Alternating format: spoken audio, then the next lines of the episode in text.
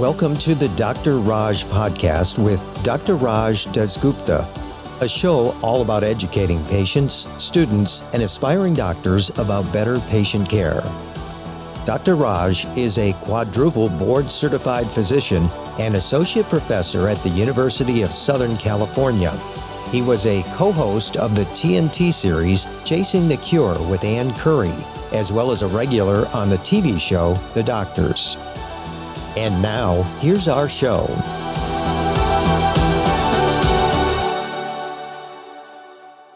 For m- drug therapy, you know what I mean?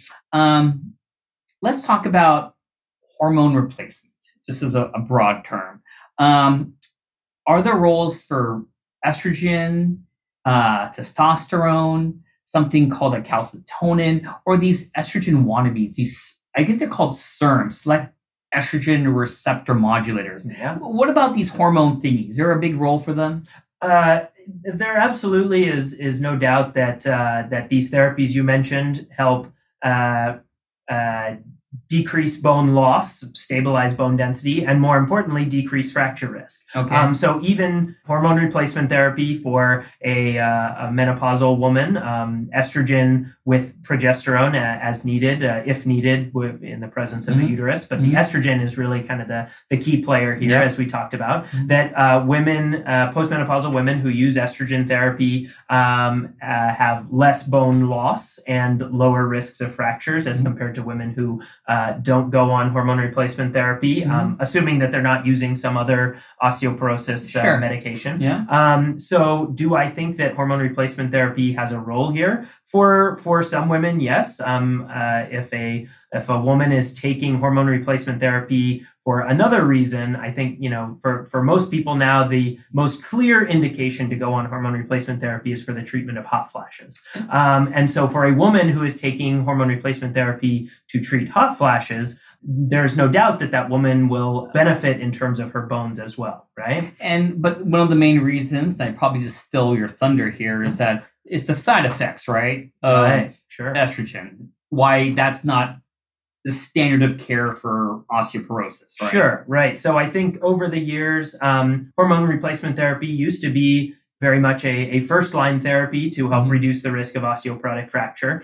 And um, to your point, uh, it has fallen down the chain a little bit uh, for, for many practitioners. And as far as sort of the the mainstream guidelines out there go, hormone replacement therapy has fallen fallen down to sort of a, a lower tier option um, because we have uh, other pharmacotherapies that are that are very effective, and other pharmacotherapies that don't have the increased risk of uh, breast cancer um, and uh, potentially of uh, VTE, Yeah. uh, Clotting, clotting, right? Clotting out there. Yeah. Um, that uh, that estradiol therapy does. Now, what I, I'm not going to let you go yet. The SERMs, No, no. you know, I mean, there are certain drugs out there, hormones out there, they're only activating certain receptors. So it's not like giving here some estrogen, Right. These are ones that will attack certain receptors that really will benefit that that bone turnover, lack Mhm, of mhm. term. Do you, do you use those drugs? I think their brand names are like Evista, give me some money, uh, or known as Raloxifene. Do you still use those drugs? Yeah, so raloxifene uh, is is a selective estrogen receptor modulator, just like you said. Um, it uh, you know, and on the most basic level, it blocks es- estrogen activity in the breast tissue, so it actually decreases the risk of breast cancer. Obviously, a good thing. Yeah. And it acts like estrogen in the bone, which obviously also a Yeah. good thing. Um, so it seems like a very much an ideal drug, um, Yeah. and uh, it is still used out there, and it is still uh, uh, FDA approved as a as a medication to reduce the risk of osteoporotic fracture. It also has sort of fallen down the chain a little bit in terms of guideline recommendations Okay. for uh, osteoporosis treatment um, because there are some risks associated with it. So the the clotting risk is still there, Mhm. unfortunately. Mhm. Um, so there's an increased risk of, uh, of blood clots, um, potentially also an increased risk of cardiovascular disease, heart attacks, and strokes. Okay. Um, although the risk is probably small in the average person. The, Yeah. the main reason why raloxifene has sort of fallen down the chain is that when you look at fracture prevention, it seems to do a, a pretty good job at reducing the risk of vertebral fractures, fractures in the spine. Mhm. Um, but it doesn't have as good of a track record in terms of reducing the risk of non-vertebral fractures.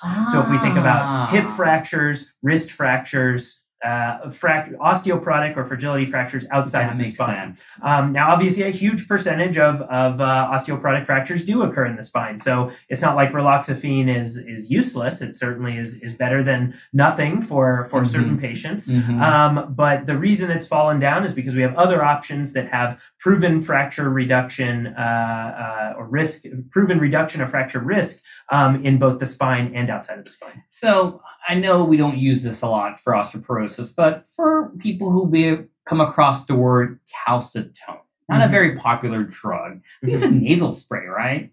So, uh, so calcitonin, when it's used for uh, osteoporosis uh, fracture prevention, yes, it's administered as a nasal spray. And let me explain calcitonin is actually something that's going to build your bones. You know what I mean? It's kind of like uh, the opposite of like a, a parathyroid hormone that's going to like, you know, break stuff down, right? It, it, it builds your bones. Uh, unfortunately, not exactly. Um, Okay. Calcitonin is still considered an anti-resorptive agent, meaning Okay. that it's still its its end result, its end mechanism is that it inhibits osteoclasts. So Okay. the mechanism by which calcitonin would help your bones Mhm. is it would inhibit the demolition crew.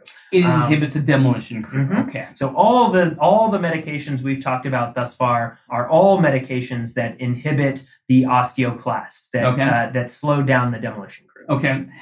And that one just why do we use it? Simply put, it's just Uh, no one wants to snort the, the drug. that- that's- have poor data? That's one. much. That's one part of it. Um, the ability to fracture to reduce the risk of fracture um, probably not as strong as many of our other agents. There's also um, some concerns that it might be associated with a cancer risk, multiple Ew. different types of cancer. okay. Um, although that that was you know not uh, not a a such a strong uh, problem that it was you know taken off the market or anything. Yeah. It still is available, um, but it's definitely fallen fallen down the chain. Any of sure. your partners or yourself prescribe calcitonin to anyone for, for osteoporosis? I have uh, at this current time zero patients on it for osteoporosis. I've I've had I've inherited patients who were on it, and I generally take them off of it. And last thing for hormones, I'm in the hormone mood right now. Yeah.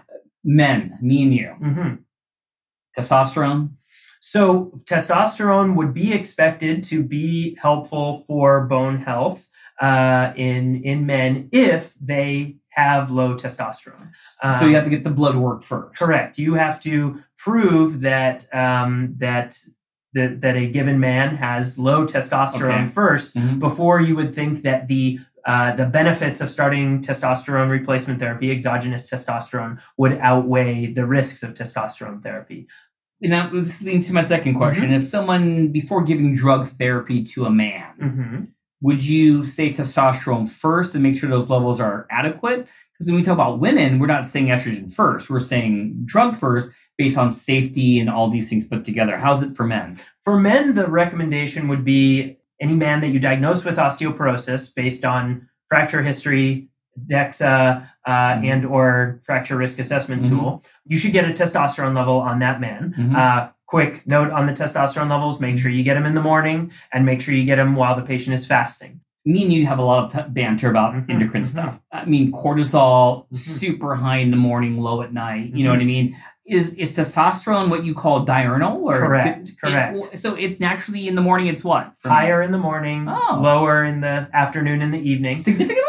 Yeah, yeah, and in many men, the the significant the difference is Okay. significant. Wow. And so in uh, in a in a man who is uh, truly hypogonadal, Yeah. he should have low testosterone levels all day long, including in the morning. okay. Um, but a a man with normal gonadal function Mhm. may have testosterone levels that appear to be low because the reference ranges that you Yeah. see on a lab report are constructed using early morning peak testosterones. Um, what about so the fasting?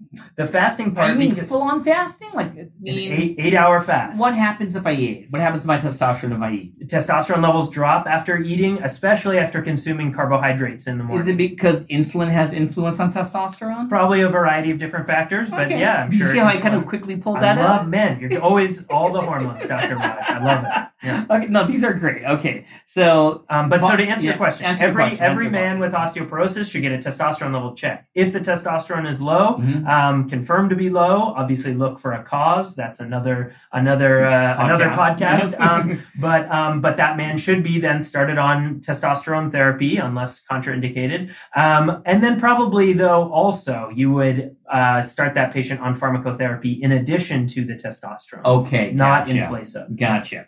So now we're going to go away from hormonal therapies and go into medications, right? And I put the medications into three categories. You know, bisphosphonates, which you allude to, which is kind of like the workhorse, the go-to, been around even when you were probably a med student. You know mm-hmm. what I mean? These can be taken orally, can be taken through the IV. Then there's biologics, always a hot topic. You know what I mean? And we'll talk about you know one specific one, denosumab, and I called the other ones anabolic agents, you know, and, I- and, and I'm going to call these these mimickers of things, a mimicker of parathyroid hormone. We'll talk about that.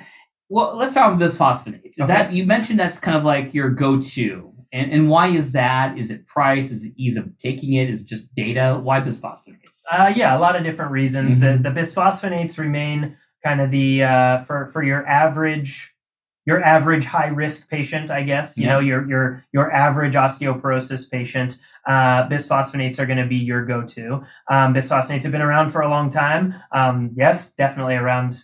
You know, when I was a- they, were- they were probably around when you were a med student. They Dr. probably too. Yeah. were. They probably Um, were. uh, uh, but um, no, they've been around for decades. Yeah. Um, bisphosphonates have a long track record. We know um, generally how they work. Um, we know that they are effective. We know that they're generally pretty safe, um, especially if we, you know, follow some some sort of proper precautions. sure. Um, and so they are sort of a good long term medication, a very potent osteoclast inhibitor, so a Mhm. very potent inhibitor of the demolition crew, Yeah. and most importantly, uh, associated with a, a decreased risk of fracture. For the most part, for most of the bisphosphonates, a decreased risk of fracture both in the spine and outside of the spine. Now, in the olden days, Mhm. they, God forbid, there was a daily dosing of the drug, Mm-hmm. and it has its side effects, you know, and I don't want to get into the esophagus and everything, but do you now prescribe it weekly? Do you prescribe it monthly, or you're more of like a once yearly IV type of guy?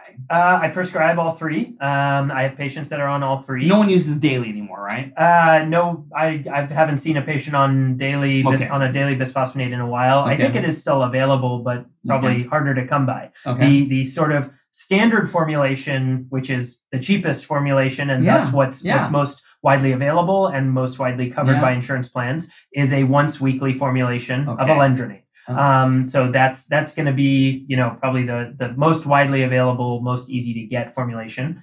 Safe, effective. Yeah. Uh, I have I have plenty of patients that take that. You brought up uh, once monthly oral formulation as Pay well. me some money, Boniva. There we go. Boniva and uh, and Actonel uh, or, or Actonel? Zedronate. Are they Um, off? Uh, they both are still available. Um, I would say uh, uh, maybe you should run with uh, Risedronate a little bit more and Uh-huh. try to try to see if you can get something from them. But um, uh, because uh, the the sort of feeling now is there's uh, maybe slightly more data showing that Risedronate helps with both vertebral and non-vertebral fractures. Mhm. Um, with the uh, the ibandronate, we see uh, maybe not as robust data to back up the uh, the non-vertebral. I'm gonna tell you, people, it's hard to take medications once a day or multiple yeah. times a day. But why doesn't they take off? Is it price? Is the main reason you don't take it? I, would, I like a once a month pill. That's not a big deal. The, for right now, the reason is mostly price. I think, Okay. um, just that it actually, you know, even though these drugs are generic, um, there are generic Yeah.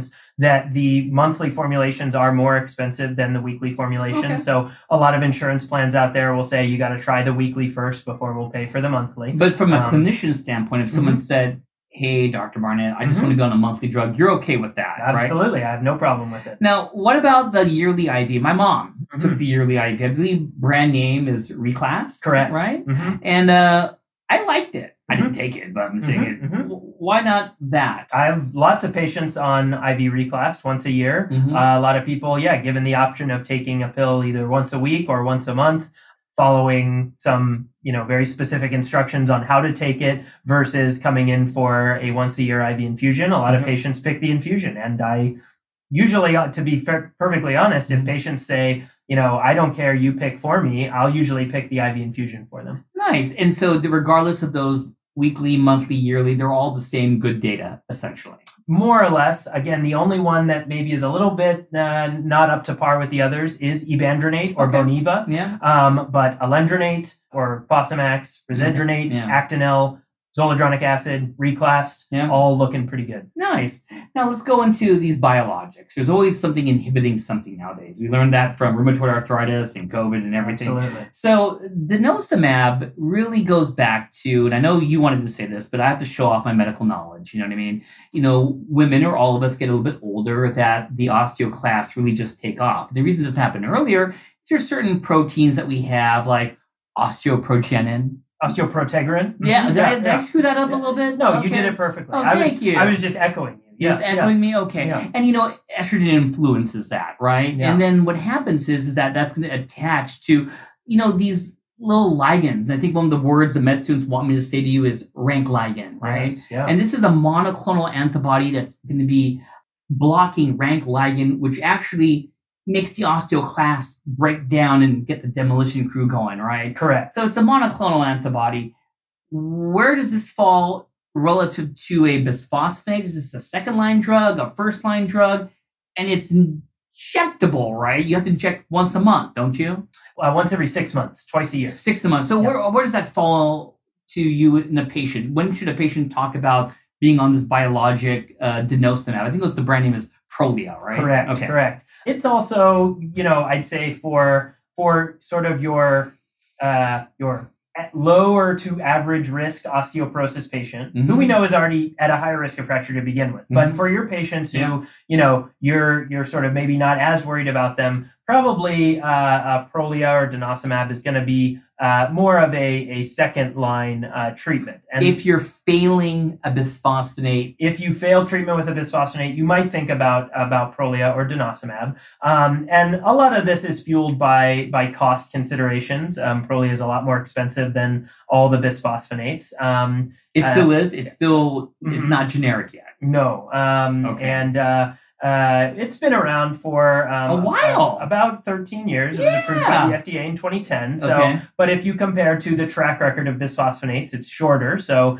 you know maybe if you're thinking about uh, about long term safety and whatnot, we, we maybe have a little bit more with bisphosphonates. So if someone is on a bisphosphonate, if they're having side effects or they're getting worsening based upon percent bone loss, that's when you'd only think about a, a this biologic in the background. I that's one right situation that? where you would. Okay. Another situation would be if you had a patient who is really high risk to begin with, right? Yeah. So maybe a patient who's already had a fracture, or a patient whose bone density is really, really low, Yeah. or a patient who on the, the FRAX tool or whatever Yeah. risk assessment model you use, their fracture risk is really, really high. Mhm. You might think about using this as a first line treatment, and and some beyond before a bisphosphonate? Perhaps. Okay. Um, I do have to say that with Prolia, it's very, very important to realize that Prolia now, we realize that you should not do what we call a drug holiday with Prolia. Ah.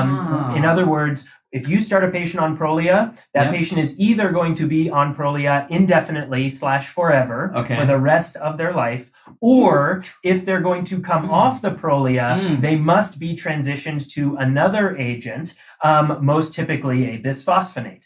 Um, So when I have patients who come to me and they say, I want to take Prolia because I don't want to take a bisphosphonate Yeah. because I heard that XYZ about bisphosphonates, Yeah. I say, well, here's what you should know about Prolia. If I put you on Prolia today, Yeah. you're either going to take it for the rest of your life, for all the years that you are on this planet, Wow. um, or I'm going to have to transit. If you ever want to come off of it, I'm going to Yeah. have to transition you to another medication at least for a while. And the medication that's most well studied in Yeah. that circumstance is the bisphosphonate. And the reason being is that the minute you stop the drug, your bone health is going to go immensely back down to bad. You are correct. It's, wow. It's this rebound phenomenon. The the analogy I use with my patients is if you think of osteoporosis like a, a truck on a downhill slope, Yeah. right? And there's a there's a building or a brick wall or something at the bottom of that slope. And if the truck runs into the wall, that's like breaking a bone. Okay. Yeah.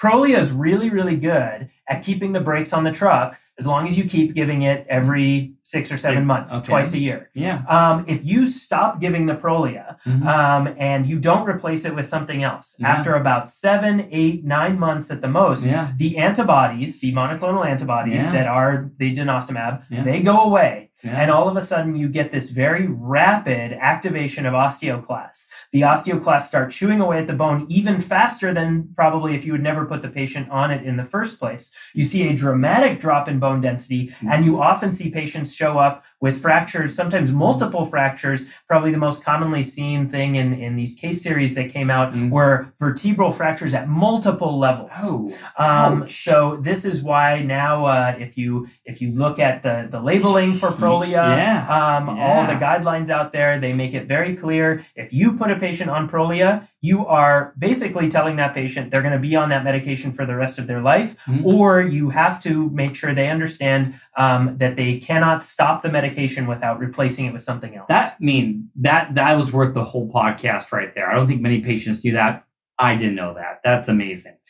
Anabolics. Uh, let's talk about when it's been around for a while. The parathyroid hormone analog that Mhm. it, it mimics.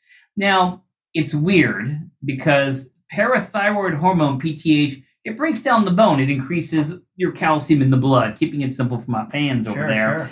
Now you're telling me if I mimic this hormone, it should be breaking down more bone, but I'm using it for osteoporosis to build bone. Can you explain that? Is it a good drug? Do you use it in your patients? Uh, it's a great drug, and I do use it in my patients. And so, yes, the idea that you alluded to, as I mentioned earlier, that primary hyperparathyroidism is actually a risk factor for bone loss Thank you. and fracture. Thank right? you. So the difference between primary hyperparathyroidism and using a PTH analog, a medication that basically looks and acts like parathyroid hormone, is that having uh, tonic elevations, constant elevations in parathyroid hormone leads to bone loss, leads to activation of the osteoclast and release or, or, or removal of calcium from the bone, right? Mhm. Bad. Um, which is bad. bad. Bad. Um, if you have pulsatile elevations Mhm. in parathyroid hormone, which occurs like if you were to administer this PTH analog that you're referring to, um, and you get an increase in parathyroid hormone that then goes away several hours later, Mhm. a pulsatile increase in parathyroid hormone actually leads to more uh, uh, stimulation of the osteoblast relative Oh to uh, uh, the osteoclast. Yeah. So this is why it's considered an anabolic agent and why it's good for the bones is that um, pulsatile increases in, in parathyroid hormone levels that go quickly up and then come back down. That leads to activation of the osteoblast. And for my, my listeners, anabolic means build. That's why it's a building agent. right. Now, how often do you dose uh, paraparatitis, the generic name for one of these? The brand name is Forteo. Mhm. Um, how often do you have to? It's an injection, right? So it's a subcutaneous injection, so with a short little needle right under the skin, um, very similar uh, to an insulin injection. Mhm. Um, it has to be injected once a day, um, Ouch! which a lot of patients do not like. Um, but this is I don't want it. I don't want it. I, well, I, I'll, I'll never attack you with a uh, Forteo needle. Um, but um, so it's injected once Yeah, a day. This yeah. is something that's administered by the patient, so they don't have to come into a doctor's office to get it. Mhm. Um, this is something that a patient or or you know the loved one at home would administer to them Mhm. once a day, uh, every day. and you have you prescribed it. Many patients. So let's yeah. go back. So Sure. bisphosphonates first. Mhm, There's denosumab committing you to the rest of your life. mhm. Where does teriparatide, you know, this PTH analog fall in? When do you, when do you Sure. consider that? I think you know most of the of the the the thought process now out there is that basically we should be dividing our osteoporosis patients up into sort of like uh, our our osteoporosis patients and our severe osteoporosis patients, right? Okay. Or we might say our high risk for fracture patients and are very high risk for fracture patients. Okay. Okay. okay. And so the, the, the differences there would be um, has your patient already had a fracture? Because those patients we know are very high risk of having another fracture, Mhm, right? mhm. Versus patients that we are just trying to perform primary prevention on. So Mhm. patients that we are diagnosing solely on densitometric criteria or Mm-hmm. uh, the risk assessment model. They Mhm. might be only in this the, the high risk, but not the very high risk Mhm. category. Patients who have really low T scores, Yeah. um, which some would say is a T score that's less than negative 3.0. Yeah. Some would say is a T score less than negative 3.5. Mhm. They might be in the very high risk for fracture category. So what does that mean? You're going to start them on those patients? Right. So so the reason that we we make these two categories Yeah. is that for the the sort of standard high risk osteoporosis patient, a bisphosphonate is probably appropriate as initial therapy. Okay. For your very high risk Yeah. category, so your patients who've already had a fracture, or your patients who um, have really low T scores, Mm-hmm. or there's something else about them that you think this patient is really high risk for having Mhm. a fracture. Um, there is the, the the notion out there that these patients we should maybe be using more aggressive therapy with them from the get go, right? So maybe not an oral bisphosphonate to start with. Okay. So did they get the FDA approval for severe super osteoporosis? Is there data saying that it's more potent than a bisphosphate in these very severe osteoporosis patients?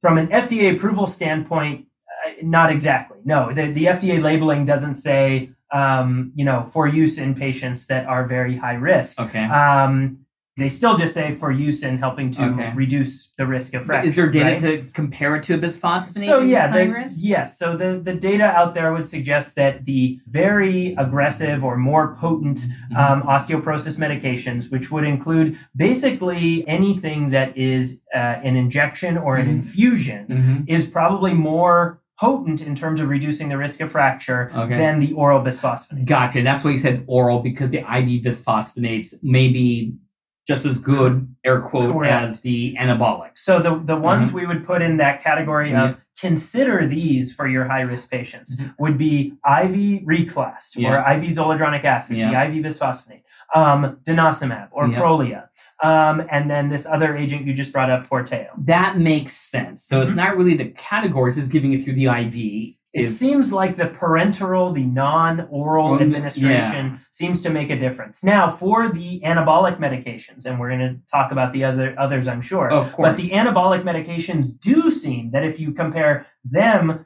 to the anti-resorptive medications, they might have a slight edge even further, even beyond the the IV Reclast Okay. and the denosumab in terms of fracture risk reduction. Wow. So, and, and, you know, maybe I'm just asking too much, but I remember when I'm doing my, my board review class that in the olden days, teriparatide had some kind of labeling that there was a high risk for bone cancer, uh, osteosarcoma. Maybe that was only seen in animals, you know what I mean? But I remember I memorized that.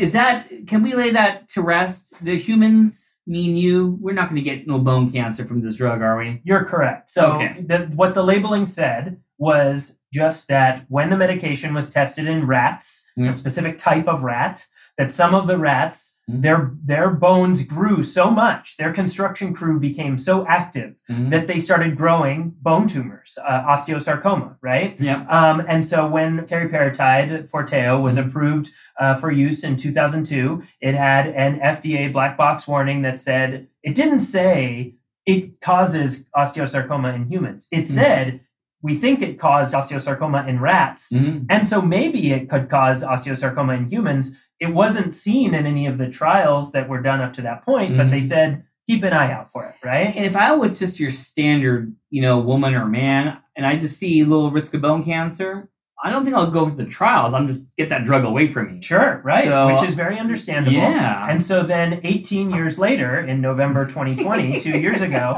um, after accumulating now, you know, more than 20 years of data, if Yeah. you take into account the, the trials that Yeah. went on before FDA approval, um, uh, the FDA downgraded it from a black box warning to just part of the labeling. Oh. And so now it is still in the labeling, but Yeah. again, all it says is that uh, some of the rats who who got this medication developed osteosarcoma. So I think it's more a, a warning for rats than it is for humans. Um, not not something that humans need to be too worried about. So two more drugs, and we're still under anabolics, which are bone building. Everyone. Mhm. The reason why you're here, not just because you're cool and my friend. There's this new thing, the first FDA approved medication for men with osteoporosis. And you know, we talked about these other drugs already, and we I just assume men could take them. But this one, you know, you you go to on the internet and you look up these magazines. You know, they're like, yeah, FDA approved. I'm like, wait a minute, you're telling me these other drugs weren't FDA approved for men? So let's talk about brand name Tymlos, which is another type of teriparatide. I can't pronounce this right. Abaloparatide. A, abaloparatide. Yeah, I Oh, heard you. my Yeah, you, you did it just So, right. yeah. um, any thoughts about that? So abaloparatide, um, which as of now there's only one brand name, Tymlos, Mhm. um, is a an analog of another hormone called PTHRP, uh, parathyroid hormone related peptide. Um, Ah. so looks again very similar to parathyroid hormone, Mhm. but some slight differences. Mhm.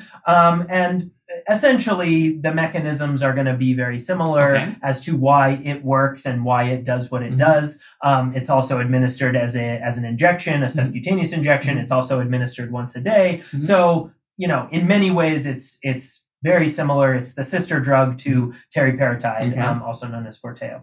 Um, so uh, many of these drugs we've talked about, in fact, all of the drugs we've talked about, um, have also been approved for use in men for a while, Okay. including teriparatide or Forteo. Okay. Um, it's been FDA approved for use in men. Yeah. What the sort of big, big news is, Yeah. is that Tymlos has now become approved for use in men, whereas prior to a couple of days ago or Mhm. a week or two ago, it was not. Okay. Um, so, Uh, so what men were still being treated for osteoporosis with FDA approved medications Yeah.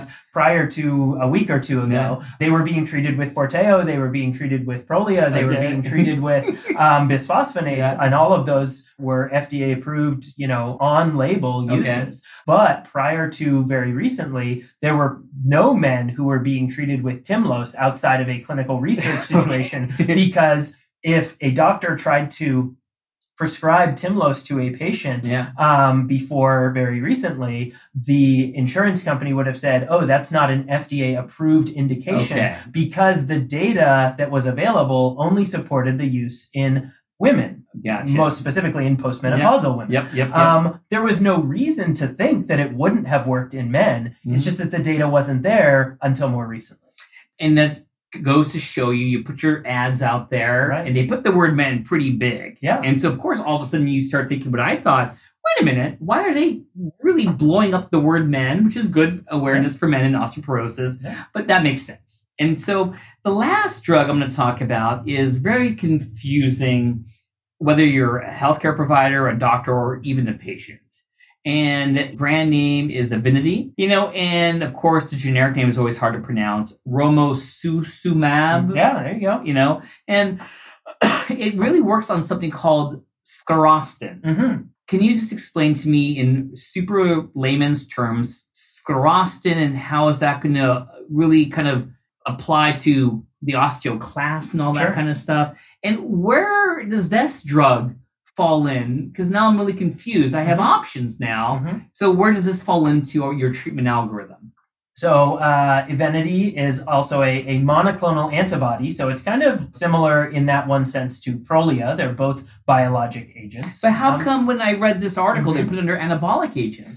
Uh, because it's both, in a sense, a biologic agent and an anabolic agent, I guess, right? We just created So, a new class. there we right go. Okay. Um, so Evenity is more of an of an anabolic agent Uh-huh. than than Prolia, which is not at all an anabolic agent. Okay. Prolia is a pure osteoclast inhibitor, a Okay. pure inhibitor of the demolition team. okay. So what does Evenity do? So it's a monoclonal antibody that blocks what you said, sclerostin. So what is sclerostin? Yeah. What is? Sclerostin is this is this factor, uh, this hormone in a sense that to some degree inhibits the construction team. It Mhm. inhibits the osteoblasts.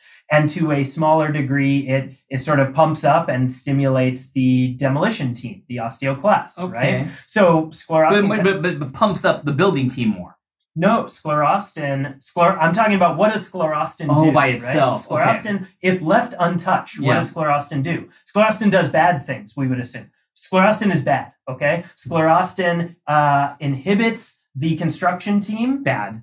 bad, and to a lesser extent pumps up the demolition team. Ooh, so. I hate Both bad, sclerostin. right? We don't like sclerostin out of our body. Okay. So by inhibiting sclerostin, Okay. which is what Evenity does, okay. um, you are uh, you're taking the brakes off of the osteoblast. Mhm. So you are allowing it to to do construction. Ah, So yes, it okay. is a it is an anabolic agent because it's taking the brakes off of the construction team. Um, nice. And that's why it's a monoclonal antibody because it's against that sclerostin correct. protein. Correct. So it does do both. yes. Nice. Well, so Okay. so yeah, if you look at the data and and the people who who are Mhm. promoting Evenity, they Yeah. say, well, yes, there's evidence that it's both an anabolic and an anti-resorptive Yeah. in one, right? Yeah. Um, but I think that you know, if we're trying to just classify it, we usually put it in the anabolic category Okay. because Okay. it seems like the anabolic effects are probably the more profound effects um, than the anti-resorptive effects. So the, the so construction th- effects. this comes out, you know, and I gotta tell you, it's kind of sexy. You know what I mean? It was, you know,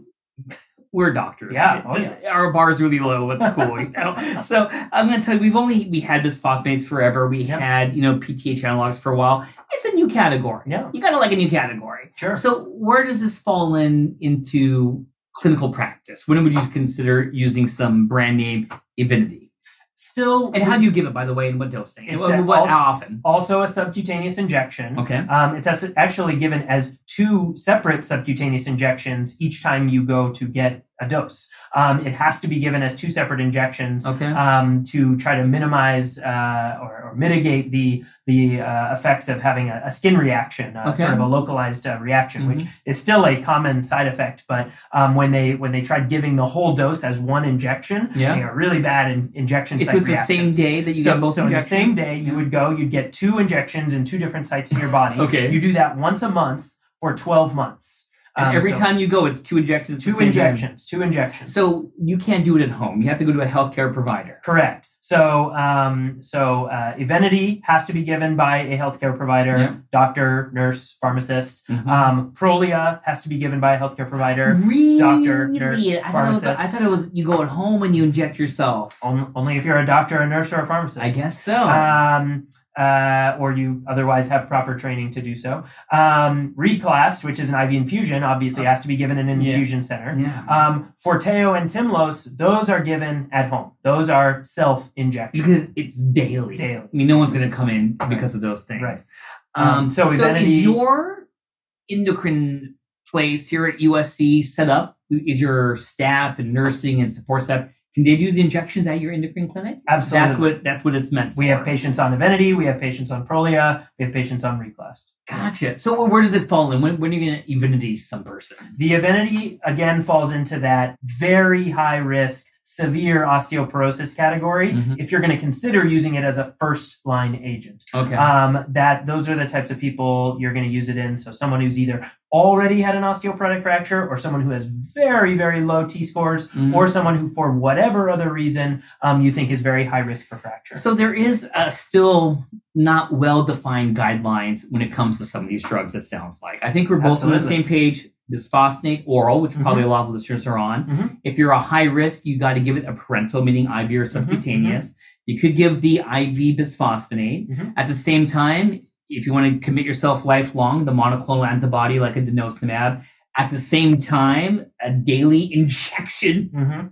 which is like a teriparatide, for example, or or once again, it could be Evenity, which Mhm. is going to be going and getting injecting, but there still isn't a clear cut algorithm where you follow the dotted line of what you do next. It's still there's no head to head trials at that high risk level, giving it parentally, which is best. Did I say that Uh, correctly? I generally, yeah. I mean, I think there's there's a lot more for us to learn. Yeah. Um, and I think to your point, yeah. I mean, Evenity uh, is the newest a new drug on the market. You know that that was uh, FDA approved in 2019. So you know, three going on four years ago. Um, you know, abaloparatide, uh, not not too far Mhm. behind there. Um, like I said, teriparatide's been on the market for for over 20 years now. But you know, in the grand scheme of things, that still is not that long. Um, the other major consideration here, and the reason why Mhm. these drugs maybe have still, while the why the anabolic agents haven't necessarily floated to the top, uh, besides you know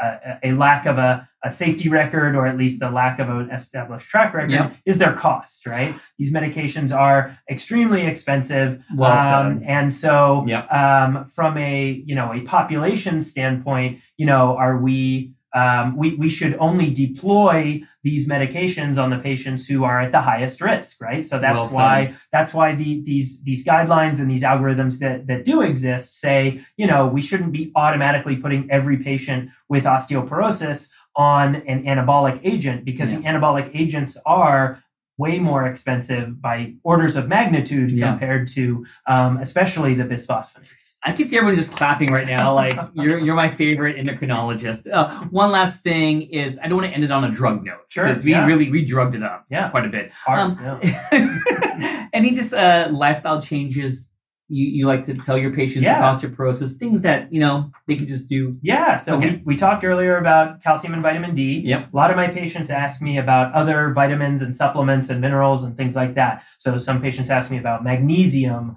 boron, strontium, vitamin K, um, and and there certainly is uh, is some there's some evidence you could find for all of these things, right? Okay. Um, but I would say that the the evidence to support their use in terms of either preventing bone loss or more importantly preventing fracture risk is pretty flimsy. Okay. Yeah, I, to be honest, the evidence to support using calcium and vitamin D is pretty flimsy too, like we talked about. But at least there's more evidence behind those than mm-hmm. a lot of these other things I said. So when patients ask me, Dr. Barnett, what do you think about me taking fill in the blank with any supplement Yeah. that is not calcium or vitamin D? Yeah. my usual response to them is I don't have any reason to believe it's harmful. Uh, and if you want to take it, I, I don't have a problem with you taking it, but I'm not telling my patients to go out and get these things. Okay. Well said. Um, so that's as far as other vitamin Mhm, supplements, mhm. things like that go. Patients ask, are there things I should avoid in terms of food, supplements, Yeah. whatever? Generally, the answer here is things that we know are not good for our overall health are also not good for our bones. So things that probably people are trying to minimize or avoid already. Alcohol consumption, tobacco consumption, caffeine consumption. Uh, sometimes I say this to patients and they give me this big wide eyed look like, oh my God, I can't believe the doctor's telling me to stop consuming caffeine. That's not what I'm saying. Yeah. I'm just saying be mindful of your consumption, try to minimize it, or or you know, if you're drinking five cups of coffee a day, try to t- tone it down to a, a, a few less, right? If you're sweating and tachycardic, that may be a little too much. Tone it down, tone it down. Um, uh, we also know that uh, carbonated soft drinks, so Coke, Pepsi, Dr. Pepper, uh, but also diet soft drinks, Diet Coke, Diet Pepsi, Diet Dr. Pepper. There's uh, uh, certain elements in these soft drinks, uh, uh, phosphoric acid, that we we think it's postulated might be um, related to uh, to loss of bone, maybe a higher fracture risk. Although again, it's you know there's probably things a lot worse things out there you could do um, than a diet soft drink, but there's lots of reasons to avoid them as well. What about uh, going to the gym? Okay, so yeah, so then people ask, well, yeah, what about exercise? Um, the, the the short story or, or the big picture here is yeah. uh, people that are more physically active have fewer fractures than people that are less physically active. So I tell my patients, pick an activity that you like to do, that you enjoy doing, that is practical for you to do, and that you feel comfortable and safe doing it, and do it regularly. Um, because we also have pretty good evidence to show that the the regularity, the consistency is more important is probably more important than than doing you know one really good activity but doing it very infrequently, right? Of course. Um, yeah. So um, I tell patients, you know, what, Mhm. sure, weight bearing exercise, you know, always gets thrown out there as the thing to do. And I love weight bearing exercise. I think patients should do it. But if they don't like doing weight bearing exercise, if they don't feel comfortable doing weight bearing exercise, if it's not practical for them to do it because they don't want to join a gym and they don't have the stuff at home and they don't want to get it, I tell patients, you know what, just pick any activity that you like doing and just do it regularly. I agree. Even if it's just a walk around the neighborhood. That's better than nothing. Better than and, nothing. And doing it consistently is more Yep. important than doing, you know, weight bearing exercise or resistance training, but only doing it, you know, once a month. Yeah. Well, dude, are you ready to give me a hi- double high five? Dude, you know why we did that, uh, everyone? Is because this is the first Dr. Raj podcast in person. He's, Yeah. I just dragged him from his office here at USC and put him in my office. But thank you so much for coming today. My pleasure. I already know that I'm going to have you back. You know, Okay. what, know what I'm gonna, you're going to do next with me? Hit me. Thyroid. Okay. Uh, now it's uh, recorded. You're going to do thyroid with me.